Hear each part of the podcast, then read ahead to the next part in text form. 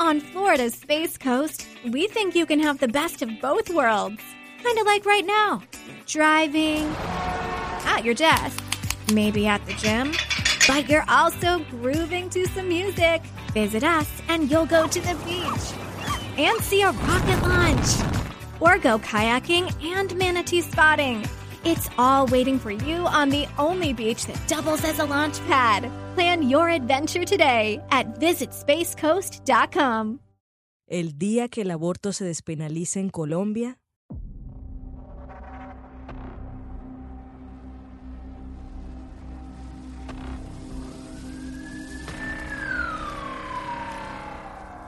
Por las calles correrá el pánico. La gente huirá confundida. Las clínicas de abortos tendrán avisos gigantes de neón invitando a cualquier mujer embarazada a entrar a sus instalaciones.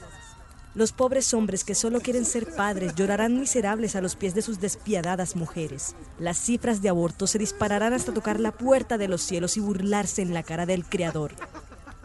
Ahora, cualquier mujer que abrió las piernas o que le hayan abierto las piernas sin pensar en las consecuencias irá a hacerse un aborto y se condenarán al limbo a millones de bebés que no tuvieron culpa alguna. Las trompetas sonarán en lo alto y entre las nubes los cuatro jinetes del apocalipsis bajarán en sus imponentes caballos. ¿Qué hemos hecho? ¿A qué clase de infierno comunista hemos sentenciado a nuestro pueblo? a ninguno. Si el aborto condena a la humanidad al infierno, entonces Dios nos abandonó desde hace mucho tiempo. Por ejemplo, para el grupo étnico Sembaga Marín, que vive en la periferia de las montañas de Nueva Guinea y que ha sido estudiado por varios etnógrafos a través de los años, el control demográfico era crucial para la supervivencia y la técnica más eficaz además del infanticidio femenino, porque tener niñas no era conveniente para una tribu en guerra, era el aborto por medio de procedimientos altamente peligrosos. Pero incluso los embagas sabían que de nada servían los abortos si no se podía garantizar la supervivencia de la madre. Habría sido más conveniente contar con planificación familiar o abortos seguros. ok, pero espera un momento. Ese ejemplo no tiene validez en estos tiempos. En Colombia vivimos en casas o edificios, tenemos wifi, agua potable y métodos anticonceptivos a los que podemos acceder de manera gratuita en la EPS. Y sí, pero aún así, en el segundo trimestre de 2021, el DANE registró un aumento anual de 6,3% en el número de nacimientos en niñas y adolescentes entre 14 y 19 años, pasando de 24.849 a 26.405. Y los nacimientos en niñas menores de 14 años incrementaron 22,2%. ¿Por qué exotizar una tribu al norte de Australia? En Colombia, además de electricidad y teléfonos inteligentes, tenemos a mujeres afro, campesinas, indígenas y niñas víctimas del conflicto armado que mueren por abortos clandestinos. El averno al que tantos le temen ya está presente en varias comunidades que nos negamos a reconocer, aunque aparezcan en las noticias en televisores enormes desde la comodidad de nuestras casas. Esto es Impertinente. Mi nombre es Paula Cubillos. Quédense con nosotros. Hoy es miércoles 17 de noviembre de 2021. Son las 3 y 43 de la tarde. Nunca había visto tantas personas en la redacción. Cada quien está en lo suyo, pero algunos estamos pensando en lo mismo aunque no lo estemos hablando la discusión que está teniendo la Corte Constitucional sobre la despenalización del aborto. La Corte Constitucional deberá tomar una decisión sobre dos demandas que piden la despenalización total del aborto en Colombia. Los magistrados estudian dos ponencias, la del magistrado Alberto Rojas, que plantea la despenalización total, la ponencia de Antonio José Lizarazo también pide la despenalización, salvo que solicita al Congreso legislar sobre el tema en un plazo de dos años. El aborto es uno de esos temas sensibles que puede llegar a fragmentar amistades o relaciones familiares. incluso sé que algunas personas voltearán los ojos con tan solo leer el título de este episodio. Pero son conversaciones que debemos tener y que están lejos de perder vigencia.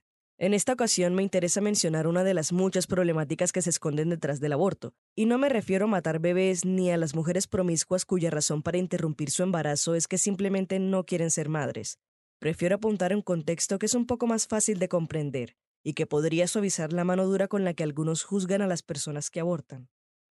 Yo estudié en un colegio privado, donde las expectativas sobre la calidad de formación eran altas. La educación sexual era parte de la agenda y se exploraba todo el espectro de la sexualidad, no solo las relaciones carnales. Pero vamos, aquí vamos a ser honestos. Yo no siento que haya recibido lecciones valiosas. De hecho, siento que fueron enseñanzas un tanto mediocres e insuficientes. Ni siquiera en mi casa me hablaban sobre esto. Lo que sé sobre educación sexual lo aprendí sola, porque quise, porque lo vi necesario. Y el aumento en las cifras de embarazo en niñas y adolescentes que mencioné al principio del episodio son suficientes para entender que es un descontento compartido y visible. Tenemos un gran problema de salud pública. Y si yo, una mujer blanca cisgénero privilegiada, tuvo problemas accediendo a una educación sexual integral de calidad, ¿qué se espera para las poblaciones vulnerables que tanto nos gusta señalar y culpar? Resulta sencillo apresurarse a culpar a las mujeres que quedan embarazadas sin desearlo. Resulta sencillo exigirle a una mujer campesina que vive en un lugar donde la energía eléctrica aún no llega que use métodos anticonceptivos. Resulta sencillo decir que es sentido común no tener hijos si no se tiene estabilidad financiera. Pero es que desde la burbuja de acero del privilegio todo resulta sencillo.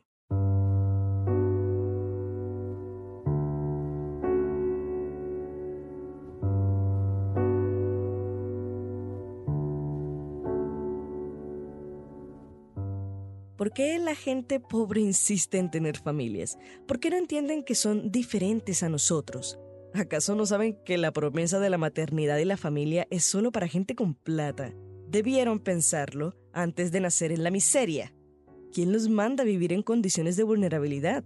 ¿Qué culpa tiene el niño que llevas dentro de ti, pequeña niña de 13 años? No me importa lo evidente que sea que al ser menor de edad debas figurar en alguna de las tres causales. Te perseguiremos. Voy a llamar a la policía. ¿Acaso no sabes que puedes tenerlo y darlo en adopción? Hay más de 4.000 niños, niñas y adolescentes esperando ser entregados a una familia amorosa y 3.800 son mayores de 7 años. Nosotros solo queremos menores de 3, así que aprovecha. Y si tienes suerte, no regresaremos a tu bebé al mes de haberlo adoptado, como hacen algunos padres según reportó la directora nacional del Instituto Colombiano de Bienestar Familiar. Entiende de una vez por todas, el aborto es nuestro único enemigo y debemos evitarlo a toda costa.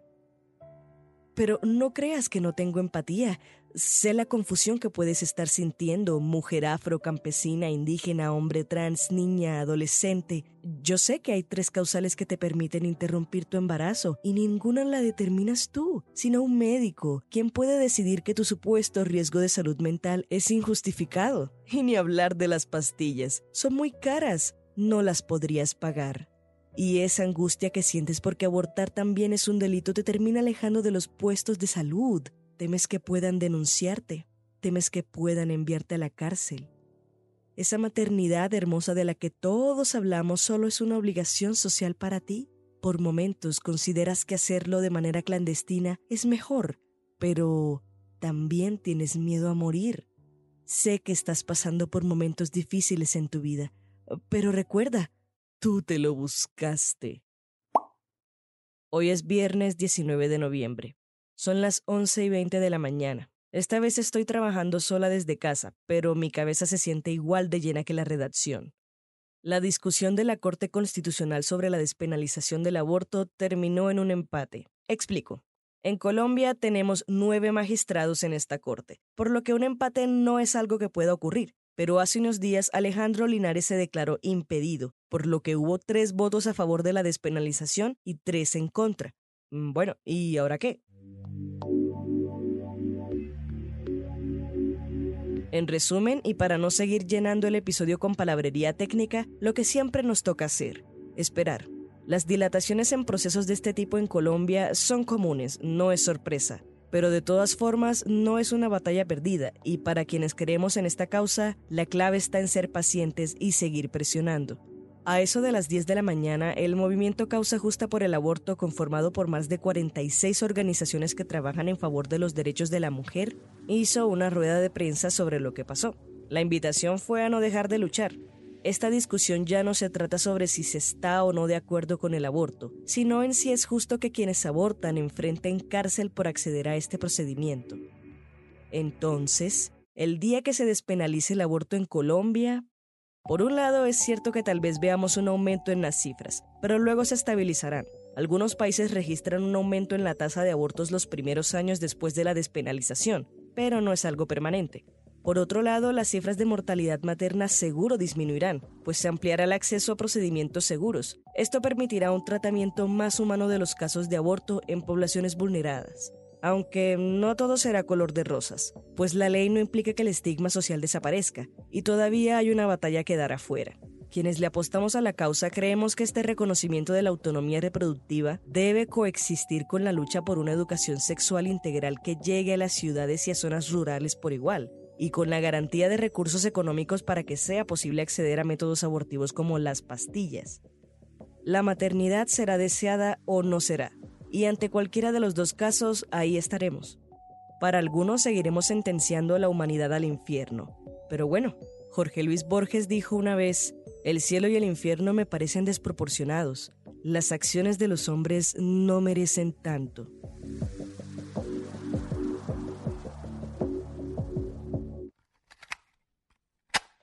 Este fue el quinto capítulo de Impertinente, la serie de podcast de opinión del espectador. Si quieres escuchar más, puedes entrar a www.elespectador.com o a tu plataforma de streaming favorita. La producción edición estuvo a cargo de Paula Cubillos. What exactly are microplastics? They're small, man made. They're less than 5 millimeters long and they're around you every day. Microplastics are toxic. They cunningly seep into water, the air, and the things we eat. By contaminating our food chain, they make their way to you through vegetables at the supermarket, and yes, through fruit too. They're literally everywhere. That's the problem at hand. Every cigarette butt you see on the ground contains 15,000 strands. Learn more at undo.org.